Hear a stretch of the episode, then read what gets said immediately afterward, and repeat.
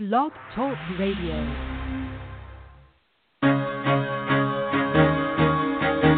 Carol the Coach. Sex, love, and relationships. We talk about it here. Carol the Coach. Compassion with contemporary relevance. I am a psychotherapist. I can be your personal life coach and I can help you with your issues. There are no problems too small or too big. You can talk about anything. Speaker, columnist, radio TV host, and commentator. Carol the Coach brings messages of wellness and empowerment within reach of everyday people every day. Almost five years ago, I lost my soulmate in an accident. He was killed in a plane crash. Life just for me has seemed to stop. There are groups all over the city. I I mean, I teach one. It is a specific way to start thinking so that you shift how you see the world, which then shifts your energy, and then you feel better and you actually see things differently. Carol the Coach. Always available too at carolthecoach.com. Now I've got Russell on the line. I'm 47 years old. I'm a truck driver. I am married. I have a wife in San Francisco. Okay. I haven't been home in six months. My thing is, I I don't know if I have a sex addiction or what the problem is. Why do I want what I can't have? And as mm-hmm. soon as I can have it, I don't want it anymore. You're right on target when you say, I don't know if I have a sexual addiction. Well, guess what? Yes, you do. And you know what? That's my specialty, Russell. So you're at the right place. Continue. I meet women online, and, and I'm in a different part of the country. I, I travel all 48 states, so I love sex. I hear self esteem issues. You never felt good enough and you didn't feel like you were getting what you should have then, and you're reenacting that now. Do you want to change that about yourself? Oh, yeah. Yes, yes, yes, yes. Of course, people that are listening to the show want to change their lives. And I know that, and you know that. And the truth of the matter is, it's no easy feat, right? But when you do the work and you work it, it absolutely, positively, indubitably works. And so, for an addict that's listening to this show, I just want to reinforce the fact that, you know, if you're practicing your recovery tools, if you're accessing support, if you have four, five, six people on your team, you can get healthy. It's all about um, looking at your life from the perspective of knowing that there are ways that you're going to change that are actually going to be better than what you've chosen in the past, right? If you're a partner and you're wanting change for the addict, hey, you too can become educated as to what you can do, what you can expect, what you need, and what can transform in your life so that you feel safe and stable and you go through that process of grief and anger and you end up on the other side. It's all about post traumatic growth. And if you just have somebody in your life that you love that, wow, this is really, really tough, then I want you to know get educated. Go to a support group for people that love people that have this issue. And I promise this will absolutely be transformative. That's what this show's all about. That's what the support's all about. That is really what life's all about. It's about meeting the obstacles and saying to yourself, How am I growing stronger from this and what do I have to learn from it? That's how I believe that you should approach life in general. Um, I know we are on the eve of an election that both sides are very nervous about. And I know that there are a lot of there's a lot of anxiety about what's going to happen. No matter who you are, no matter what side you're on, it can feel very, very tumultuous. So here's what I believe. Whenever you're scared to death, you're frightened, you are anxious, you're nervous, you're worried. And what you have to do is rely on that good old serenity prayer. I'm telling you, if there's a prayer, you know, St. Francis's prayer is pretty cool too. Prayer that you need to follow. It's a serenity prayer because, you know, what it does is it reminds you what you can change and perhaps what you can't. And you know how it goes. God grant me the serenity to accept the things I cannot change, change the things that I can, um, and the wisdom to know the difference. Now, there is some changes in problematic sexual behavior and treatment for the person with the problem, for the loved one. And if you're a sex addict that doesn't specifically have a relationship, we know it's going to be harder on you. You don't have that extra incentive to heal for yourself and for other people. You may have heard me say this before, but when we first started working in the addiction field back in the 80s and the 90s, we learned that you could not change your addiction for somebody else. You had to do it for yourself. And I'm going to call I'm going to call bullshit. You don't hear me cuss very much, but what I know is the bullshit meter is ringing, and the truth of the matter is you can do it for somebody else. Oftentimes, that's why an addict will look at his or her behavior. It's because it has hurt somebody else, whether it's your partner, whether it's your mother, your father, your brother, your sister. That's an okay reason to look into recovery. Now, the truth of the matter is that we know that eventually the change has to come for you. It has to come to you, with you, for you, uh, because it's about you. But initially, if you do it for somebody else, that is a suitable reason for change. And as a matter of fact, especially with a process addiction, it is a oh, it's imperative that you change um, whether that be for yourself or somebody else, because a process addiction means that it gets worse and worse and worse and worse and worse. And it's something that you have to change because the truth of the matter is it's in your life 24 7. It's all around you. You know, people that have the addiction to sex um, very much have to deal with sex 24 7. They see the ads, you know, if you believe in pheromones. Their olfactory sense is drawn to it. Their visual sense is drawn to it. So, one of the things that I promise, and I promise all my clients, that if you get healthy and you create substitutions and you find fellowship and connection, the antidote to addiction, you're going to be happier than you've ever been. And so it's not about doing without.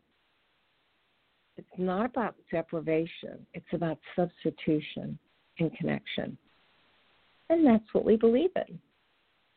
Now, I have to say that we're always looking for new approaches, new opportunities to employ to treat problematic compulsive sexual behavior. And so tonight, I have Clint Davis on, who is a big believer in looking at a balanced approach to helping um, problematic compulsive sexual behavior. You know, I'm leaning towards that. I got to tell you, I'm leaning towards that because I hate labeling somebody a sex addict. I don't like it. Um, I would rather say somebody has a compulsive, problematic sexual behavior, but that is such a mouthful. Um, and the reason I hate it is because you are so much more than your sex addiction. And we know that. But it's an easy way to categorize the problem. And one of the things that I learned uh, after I graduated and and got into the field of psychology, I learned that in actuality, most people like labels. You know, I would deal with a, a woman who was uh, what we call today very clinically, and she was unhappy and she was stirring up the pot. And one minute she loved you, and the next minute she didn't. And one minute she was cussing you out, the next minute she was asking for forgiveness. And that woman typically got diagnosed as borderline personality disorder. And when she met the criteria for borderline, um, and I would say, okay, I'm going to tell you that I think that you have borderline personality disorder, and then I would describe what that disorder actually meant. She would be so happy because now she had a label to put on it so she would know what she was dealing with. Same thing with bipolar depression. Same thing with autism and uh, pervasive developmental disorder and Asperger's and depression. You get the drift. So a lot of times when people have a label, then they can really look at what do they need to do to be able to manage it. Um, so I got mixed feelings about this whole thing. Uh, I hate to label people, but if it helps them, that's fine with me. And I remember saying to Stephanie Carnes, who uh, is the president of ITAP, which is the organization, the international organization that uh, certifies us, said, well, you know, now that the DSM is not accepting sex addiction, but they are calling it compulsive problematic sexual behavior, are we going to change what we call ourselves? Because you know, that might mean that we're not certified sexual addiction therapists anymore.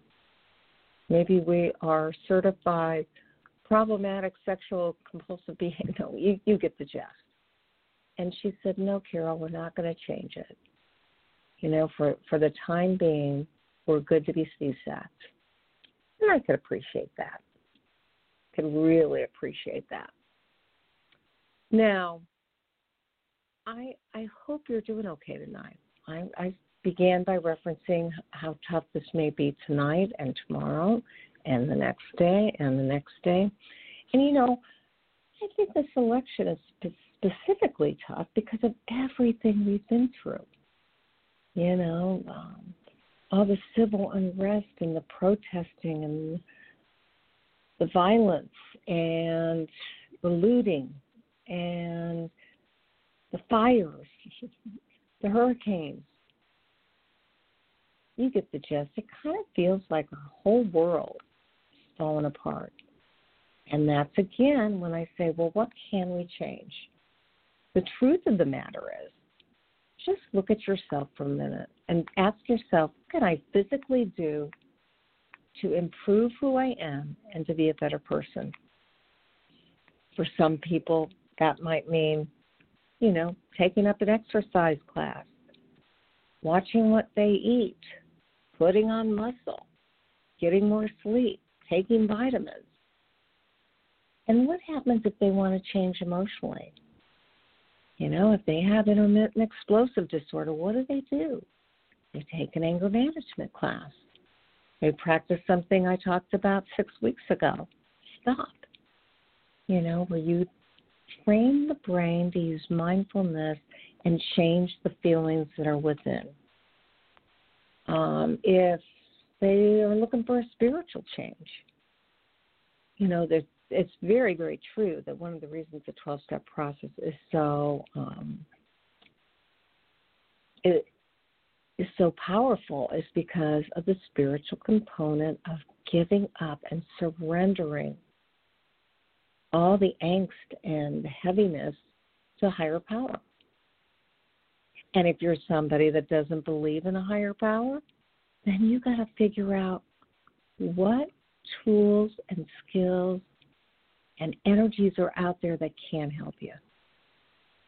So tonight we're going to be talking with Clint Davis, who wants to be able to share his balanced approach to therapy, especially in dealing with problematic compulsive sexual behavior. And he is a believer in a variety of modalities, and he really does believe in trauma. Now, not all sex addicts have had trauma, but we know that a certain percentage of them have, and that's the same as with the, the normal population. There are plenty of people that have experienced tra- trauma in their life, the little t traumas or the big T traumas. So, again, I'm always looking to interview people that come from a holistic approach and can share their knowledge with you and me so that we have more tools in our toolbox. So, Clinton Davis, I want to welcome you to Sex Help with Carol the Coach. How are you? I'm doing well. How are you? Can you hear me? I sure can. Yeah, I, awesome. I was excited to to hear what you were doing because I'm a big believer in just utilizing a, a bunch of resources to to feel better, to think differently, and to change behaviorally. And you're somebody who really believes in that. Can you tell us a little bit about yourself and what you do professionally for people, and particularly sex addicts? Absolutely. Well, uh, uh, it's good to talk to you again. I haven't seen you in a couple of years since the symposium. Um, so two years ago, I think I sat in on one of your classes for the symposium. It was great, and so when I, I saw you on the list serve, I was excited to be able to, you know, have the opportunity to get on here and talk with you and just your audience. And so I'm a CSAT. Um, I'm an ordained minister. Uh, I'm a combat veteran. I was in the Army for six years and had my own history of trauma. I'm, I'm now an LPC, which is a licensed professional counselor, uh, clinically certified trauma professional, um, and I own Clint Davis Counseling and Integrative Wellness. So it's a, pri- a private practice organization. We have about 17 therapists that work, whether social licensed social workers, LPCs, marriage and family therapists. We have three locations in Shreveport, Louisiana, Bossier City, Louisiana, and Ruston, Louisiana. So I'm down south. Um, and we have a massage therapist, we have a dietitian, we have yoga, we have different things that treat not just the mind and not just normal counseling, but we can send our our clients to different modalities to be able to, you know, treat the body, the mind, and the spirit. We have a couple of biblical pastor pastoral counselors on staff, so if somebody, you know, wants to really dive into the Word with that faith, and they're able to um, we're Christians. I call us Christians who counsel, but we're not Christian counselors. So we treat you know people from all kinds of walks of life. Uh, you know we always take their faith into consideration, and however much they want that to be involved in our in our treatment. But if somebody comes in and says they are a Christian, then we can dive into that part of it as well. Um, I went to Fuller Theological Seminary in Pasadena, California, so I do a lot of what we call integration. So integrating psychology and theology and really trying to make God and faith make sense with the science and the biology that we know um, from a kind of trauma informed model. So that's kind of who yeah, we are. How do you do that? How do you combine both? Well, uh, you know, for me, I think that people have intrinsic worth and value, um, and I could hear the ta- you know the tail end of what you were saying, and you know people who don't have faith have to find worth and value within themselves. And so, from a Christian mm-hmm. perspective, I believe that God loves everyone unconditionally, and so they have worth and value because God is good and God loves them and says that they have worth and value, and there's nothing that can lose that, and there's nothing that can gain that.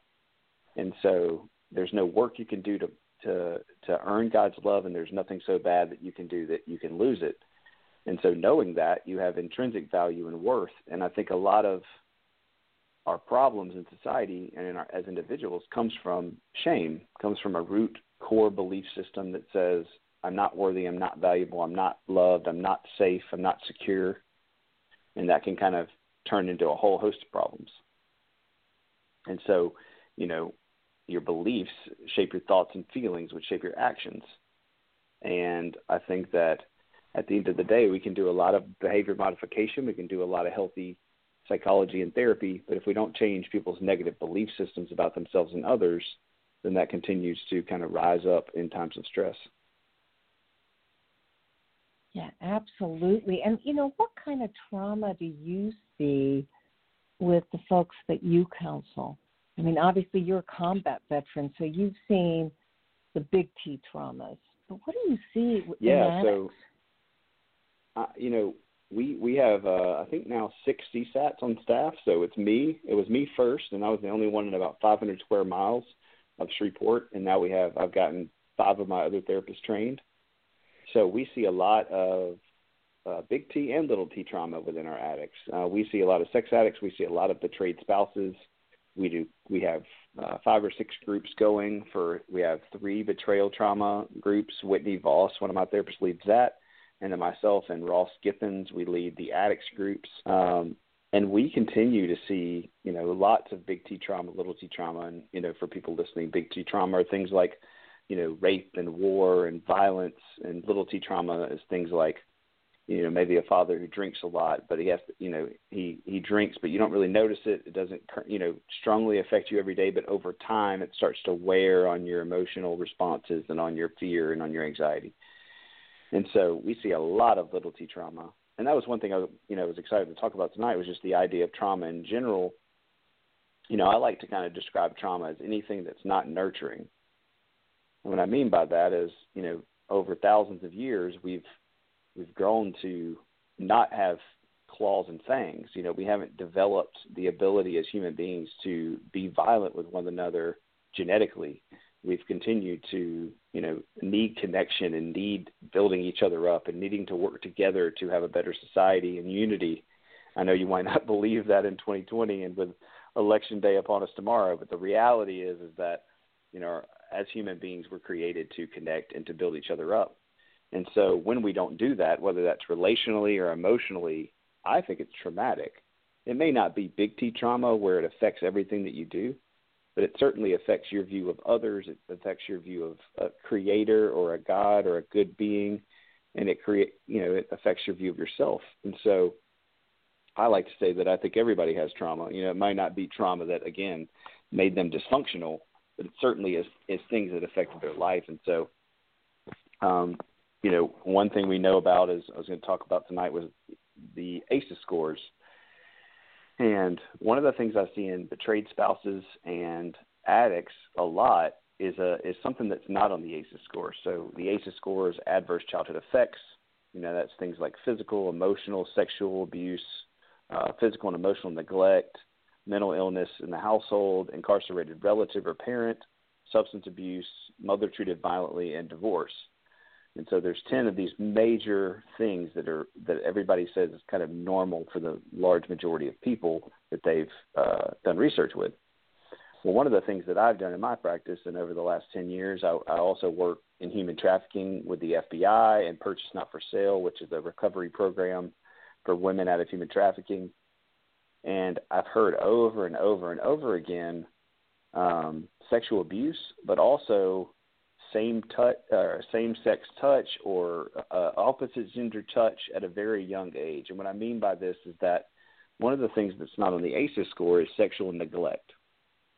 Mm-hmm. And so, I grew up in a church community. I grew up in a in a home where no one talks about masturbation. No one talks about menstruation. No one talks about safe touch. No one no one tells me about you know erections or orgasms or wet dreams or you know what I can and can't see on the television. Um, and I think that that's neglectful as much as not feeding your kids because if we look at Maslow's hierarchy of need, what's on the first pyramid, you know, the first line of the pyramid? Food, water, and sexuality.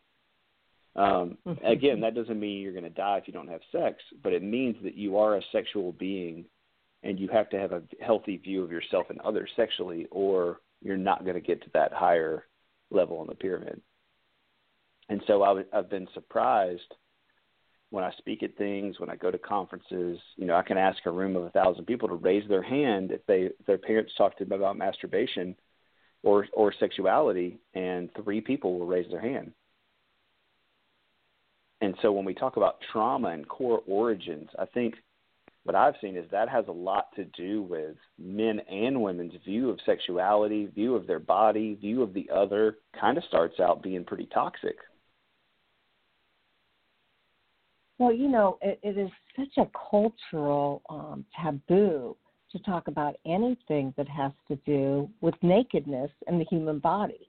And that's why, obviously, all those things that you referenced, whether it be masturbation or child play or erections or wet dreams, whatever that is, uh, it, we are taught not to talk about that, and yet that is a normal and natural part of life, and or that's a natural way that the kids get exploited. One or the other depends on what we're talking about.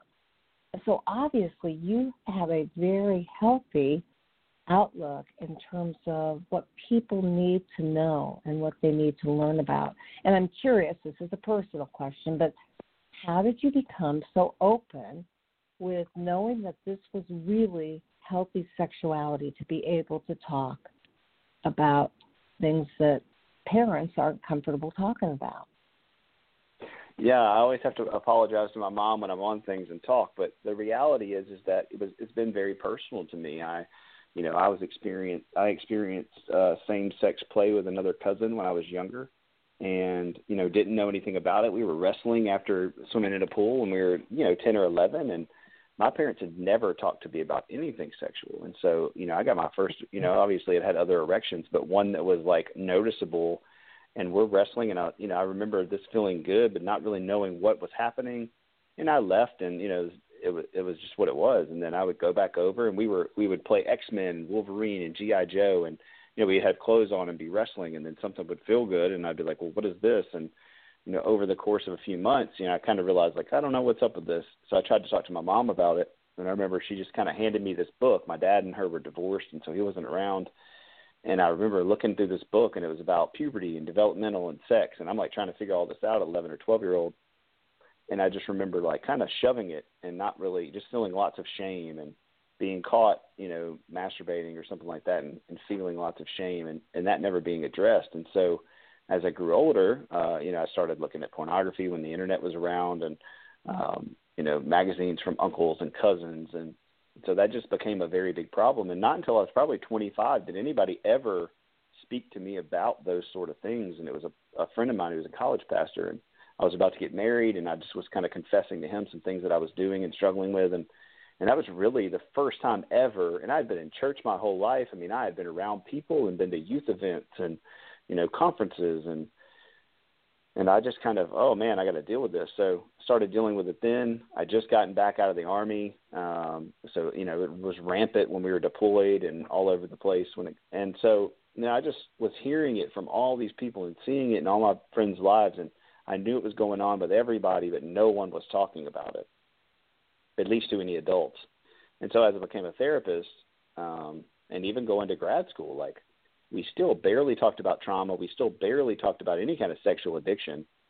And I just, you know, just kind of had this stirring, I would say, from God in my heart of like, hey, we've got to do something about this. And so when I got my license and when I started working, you know, I had heard about, looked up, I knew Patrick Carnes was awesome and had great stuff and had read Out of the Shadows in college. And so I just started Googling, like, okay, I need to go get training. And then I saw the CSAT and I saw ITAP and the community, and I was just fell in love with all the information and all the conversations. And especially after going to the modules, you just, you know, I always tell people, I would rather have gotten my my CSAT than gotten my master's because I feel like I learned so much more there um, but even in that world, right? I mean, it's still there's still parts of it that we're still trying to figure out. I mean, um, so I love that it's a it's a community of people trying to help people with no judgment and no criticism and open to different faiths and different you know outlooks, but still all striving for health for whatever that looks like for our clients and ourselves. Yeah, absolutely.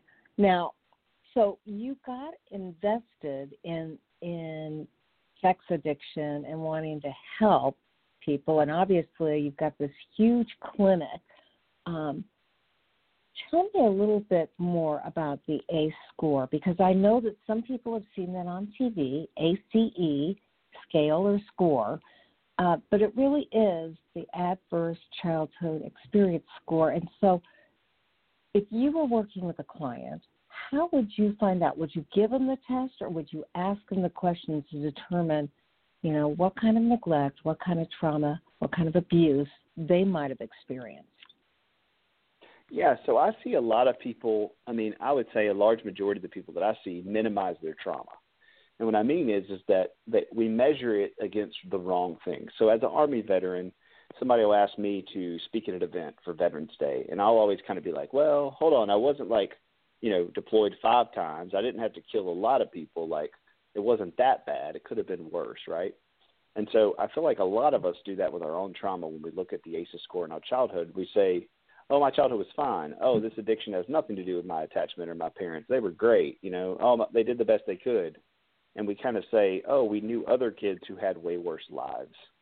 And so I kind of get that assessment just through conversation. And I'm always kind of listening to, well, what did you go through? And tell me a little bit about your childhood. And I like to ask mm-hmm. people, you know, if you, uh, you have, especially if they have children, hey, do you want the same relationship with your child as you did with your father or your mother? And, and usually people, you know, kind of scream at me, no, of course not. And I say, well, hold on, why why is that not okay for your kid, but it's but it's okay for your inner child? And that kind of opens the door to saying, okay, well, let's look. And I, I kind of just take them through um, a very gentle family assessment out loud through conversations. You know, what did you learn about love from your dad? What did you learn about safety from your your parents? and generally these things come up, whether it's physical or emotional abuse. A lot of times people don't have the language for it. So I don't really like to give the checklist because, you know, a lot of times people won't call things abusive because they don't even know it's abusive. If that makes sense. And mm-hmm. so I kind of mm-hmm. generally listen and then I'll name it for them. I mean, I don't know how many women I've worked with who've been, you know, sexually assaulted or raped and they won't call it that, you know, until six or seven, eight sessions in, and then finally we get to name it for what it is, because there's so much shame related to, oh, I shouldn't have been drunk or I shouldn't have been there. It's my fault. And I see a lot of people do that with their parents. You know, oh, I was being disrespectful. It was fine that my dad hit me in the face. You know, and it's like, well, regardless, that's still physical abuse. You know, regardless of what you think. And so we just kind of take it through there and and what we look at is current behaviors that are happening, and you can you can trace with the A score from these these ten things to current behaviors as adults. You know, smoking, alcoholism, drug use, lots of missed work, um, lack of physical activity, obesity, depression, suicide attempts. So we see these things in our office. These these symptoms come in, which are again just symptomatic of a root cause. And so we can trace it back mm-hmm. to these things that they've been through. And then for me with being trauma informed i trace it back even deeper and say well what does that say about you? You know what is what is the belief system that was formed about you when your dad hit you or when you were left without food or that you only had one parent in the household or that your dad was in jail or your mom was in jail? Um so that's kind of how i pair it all together that. And then I would assume that the more trauma they have, whether it's little t or big T, the more neglect they have, the higher they function on the ACE score. Um, that's what makes a difference in your services because at your center you uh, do trauma informed therapy. So tell our listening audience a little bit about what trauma informed therapy is all about. Yeah, so you know, we're really trying to help people change how they see themselves and their belief system. You know, our our whole society, you know, in the last 50 or 60 years, especially, has been so focused on behavior modification. And even, you know, as a Christian, I would say the American church really has focused a lot on behavior modification. And what I mean by that is, you know, let's talk and let's figure out how we can stop these behaviors. Oh, you're smoking? Well, let's do these, you know, let's get a patch, let's get, you know, things going. You're, you know, you're drinking, well, let's get you in 12 steps and and all of those things are great. The problem the problem is is that if you just modify behavior and you don't modify the belief system underneath it, then when there's stressors, when there's problems, as me and you would say, our three circle exercise, right? All that outer circle stuff goes away and the slippery slope behavior starts, then relapse is happening very soon. Mm-hmm. And mm-hmm. I care. I tell my addicts all the time, I want you to be sober, but I care more about recovery than your sobriety. I care more about you mm-hmm. doing the work and being honest and having integrity because you love yourself and you believe in yourself and you believe you, you know that your spouse and your family deserves it than I do if you slip up and watch porn this month or if you slip up and act out. Obviously, I don't want them to do that. I don't want them to have an affair. I don't want them to go back to prostitutes. I don't want them to, you know, betray their spouse. But you could probably say the same thing, Dr. Carol. when you have a spouse in who's done the recovery work. A lot of times they'll say, "Yes, I don't want them to act out, but I realize they might." The more important thing is they don't lie to me. Well, absolutely, because honesty is at the foundation of good mental health and not, you know, experiencing ongoing addiction and and it sounds like such an oxymoron, but if they're honest about the fact that they slipped or that they went into a relapse, they're much more likely to be able to overcome that and learn how to manage it effectively. And so, you know, obviously, trauma informed therapy has to do with uh, finding those modalities that really help process things we may have suppressed or repressed, minimized, justified, whatever it is. And you're an EMDR specialist, are you not? Yes, ma'am. So tell our listening audience a little bit about EMDR. Yeah, like you said, a lot of a lot of things um, that happen to us in our childhood that would be big T trauma or little T trauma, we we suppress or we repress. You know, we we don't want them to be real. We don't want them to have happened, so we shove them down. And what happens in our brain is that we have what's called a memory network. So if the beliefs, if if in your younger childhood um, something traumatic happened, your father, you know, physically abused you. Let's use that for an example. Well, that behavior from your father said something about you. It said something about your safety, and it said something about your lo- your your the love that you deserve. And so I call that a violation of love and trust. So when there's a violation of love and trust early on in childhood, eh, there's attachment failure, meaning the person who's supposed to be safe and provide you with love and security has failed that attachment. So you have changed your belief system about yourself and others. I'm bad. I deserve to be hit. People deserve to be hit adults hit and are unsafe, and then in some cases God is unsafe and not protecting you. And so you move through life with that lens, and so therefore you start to behave in a way that that says, "Oh well, I believe that about myself and others." So then other teachers see you and say, "Hey, you know, you got in that fight at school. You're a bully, right?" And then another thing happens when you're in college, and another thing happens in your adulthood, and then you find yourself in our offices, and to you these are all random events but with EMDR, we're able to, you know, kind of map out, okay, you're here because of this specific current behavior. What is that? What did you believe? What do you believe about yourself around that? Oh, I believe I'm bad. Okay, well, what does that make you feel? That makes me feel shame. Okay, well, what are the body sensations that you feel? Oh, well, I get clenched teeth, I get hot, my adrenaline goes up, my blood pressure goes up. And so then we take people back and say, well, what's when's the first time you ever felt that way? oh, when I was five or six, my dad punched me and slapped me and you know threw me in my bedroom. Okay, when's the next time? And and so what you do is you do eye movement desensitization and reprocessing. So we take somebody through that process of that memory, and what typically happens is is that the their their symptoms are really high when they think of that memory, and after we do the reprocessing, it lowers from a ten to let's say a seven, and then a six, and then a five.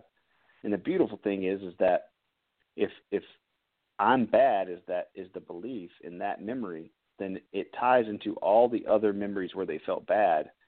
And so instead of all being tens or sevens, when you lower them, they all lower together because they're all connected in that one root belief system. And obviously, if you have lots of trauma, then you have to do that around other belief systems like I'm dirty. A lot of our prostitutes or human trafficking victims, you know, they have this dirty mentality. I'm dirty. I'll never be clean. And so, but the good thing is, is if we take them, if we change that belief system from dirty to clean, then they're clean in all areas. If we take that little kid from I'm bad to no, I'm good, then they're good in all areas. And so, although they may have bad memories, those bad memories aren't as triggering and not overwhelming to look back on. Yeah, well, you did a really nice job of explaining that. And, you know, I can remember when EMDR came to be, and I thought it was hocus pocus, and I said Absolutely. I would never be associated with that, and that's crazy, and I heard horrible things about it that it brought up uh, repressed memories, and the therapist brought those into play. Blah blah blah. Fast forward 30 years, I too am an EMDR certified and trained therapist, and I find it to be the most effective uh, tool in processing trauma. Now, it's not effective for everybody, and you know it to the degree that somebody um, has traumas to work through, it can take a little bit of time, but it really is. I'm I'm Ericksonian in nature, Milton Erickson, that is, and he really believed that yeah. we had a lot of the skills we needed to work through our problems, and EMDR really taps into our own knowing and being. It's just it's a wonderful way of getting there.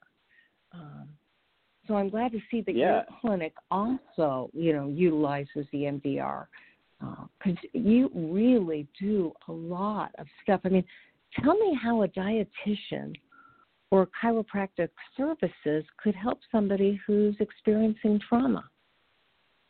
Well, I, I think it goes back to being trauma informed. I think, well, on two levels. One, I believe as a Christian that other Christians have the Holy Spirit living in them. And so when they love on people, when they support people, when they care for people, there is a supernatural power that is, you know, being played in between people because they're seeing that person as loved and valued and, and special and unique and secure and they're seeing them as deserving of that treatment which means that typically if they if they interact with them they're going to get those type of behaviors and that type of emotion showed to them which i think is great for everybody but on another on mm-hmm. another level um, if you're a chiropractor and you're trauma informed i'll use myself again we have two children. I have a old, my oldest is about to be six uh, wednesday and my youngest is three two boys. And my oldest he has really bad food allergies. And what got me into oh. this was that when we when we tried to seek help for these this rare disease, he he almost died twice the first year of his life, and so we had PTSD, and we sought we sought treatment and help from chiropractors and doctors, and but none of them were trauma informed. So they would minimize our problems or dismiss our problems or say things that were trivial or you know that were uh, harmful to us. And so I realized, like, man, if I could have people on staff that did these type of things, like family medicine doctor, a chiropractor, a dietitian, and they were trauma informed. They had they come to our staff meeting and they hear our clients' cases and they understand what these people are going to feel like when they come into their office. Then on the first the first interaction, they're not triggering them. They're de-escalating them. They're meeting them where they're at, so that they're more open and susceptible to care and treatment because they feel safe. Which is, I think, most of us as trauma survivors you know, our main thing. I think all humans, you know, all humans when we go into a new environment where somebody's going to put their hands on us or they're going to hear about how we overeat or they're going to hear about how we're not taking care of our menstrual cycle or whatever the thing is, we feel a lot of shame. And so if I have staff members who are all on board with that model, then our people are getting the same thing from all of us, which brings a lot more healing a lot more quickly.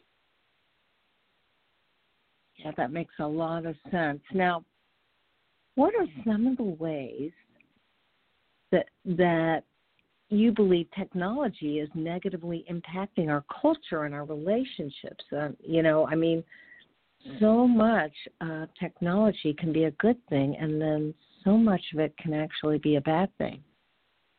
Yeah, so another one of the things that I'd like to see in the next decade be on the ACEs score is social media.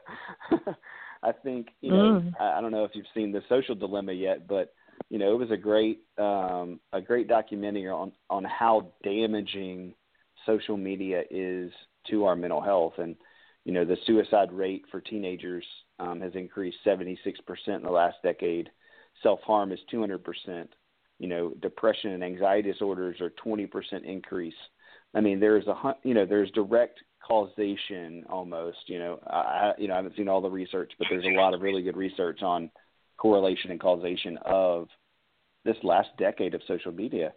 And so one of my you know my biggest pushes for people, especially you know the 30 year old and younger crowd, is to take a a 90 day sabbatical away from it because their whole social you know we're we're wired for connection right and me and you know that you know part of the root of addiction recovery is connection is is trying to find ways we can connect And unfortunately, with social media, a lot of people think they're connected, but they're not.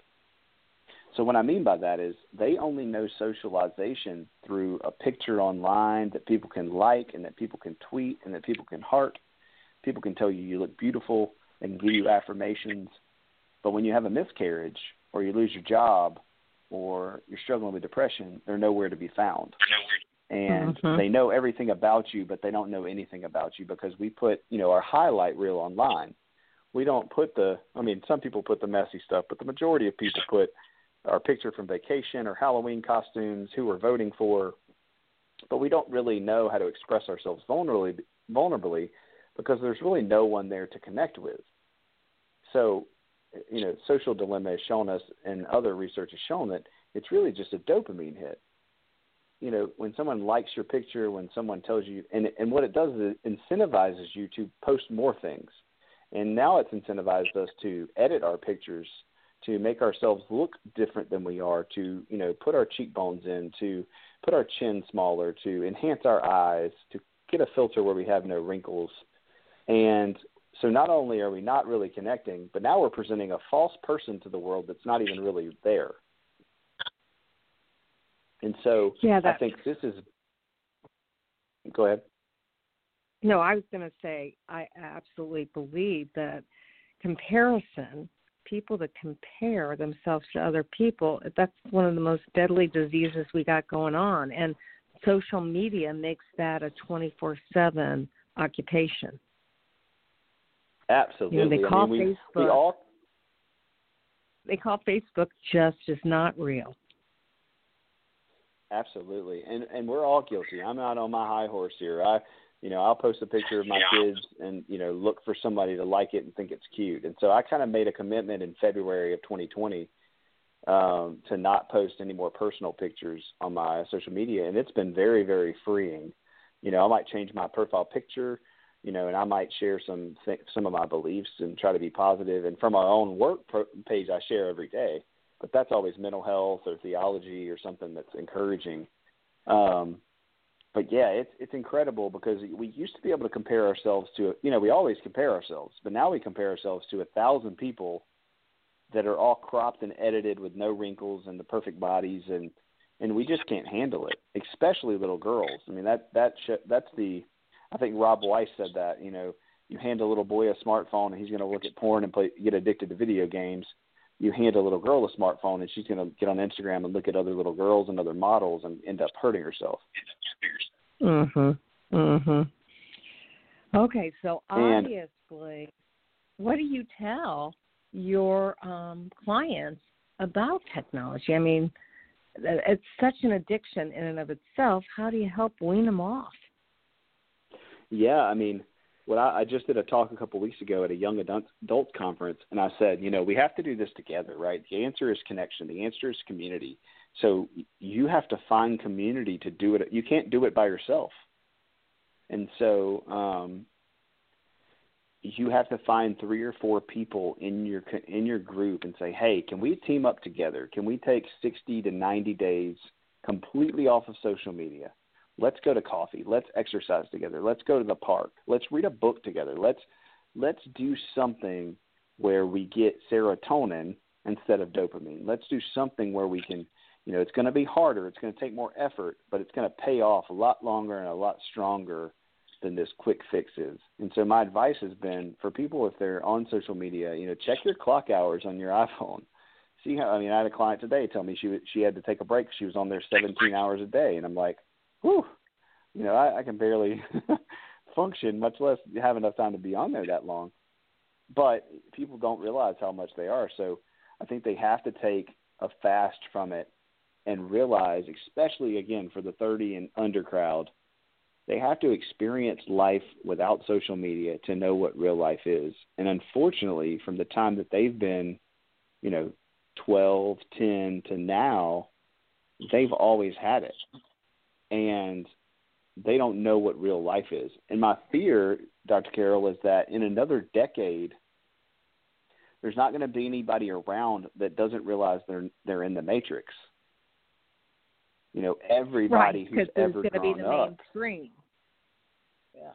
Yeah, and it, Well, we're almost and there. I'm- I am sure, Clint, that you find this to be true, but I work with a lot of recovering alcoholics and drug addicts, as well as sex addicts, and for them, they either game or they're on their phones 24 7 producing that dopamine, and they don't even know that they're addicted. I mean, they do, but in comparison to sex addiction or to meth addiction or heroin, it feels it feels like it's middle circle. It's not that big of a deal.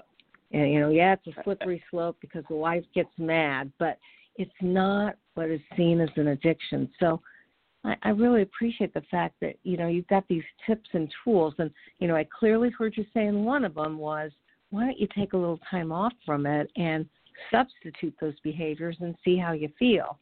And I don't think it'll be easy. I think people get a little antsy when they aren't able to look at their phone at the stoplight or while they're eating dinner or whatever.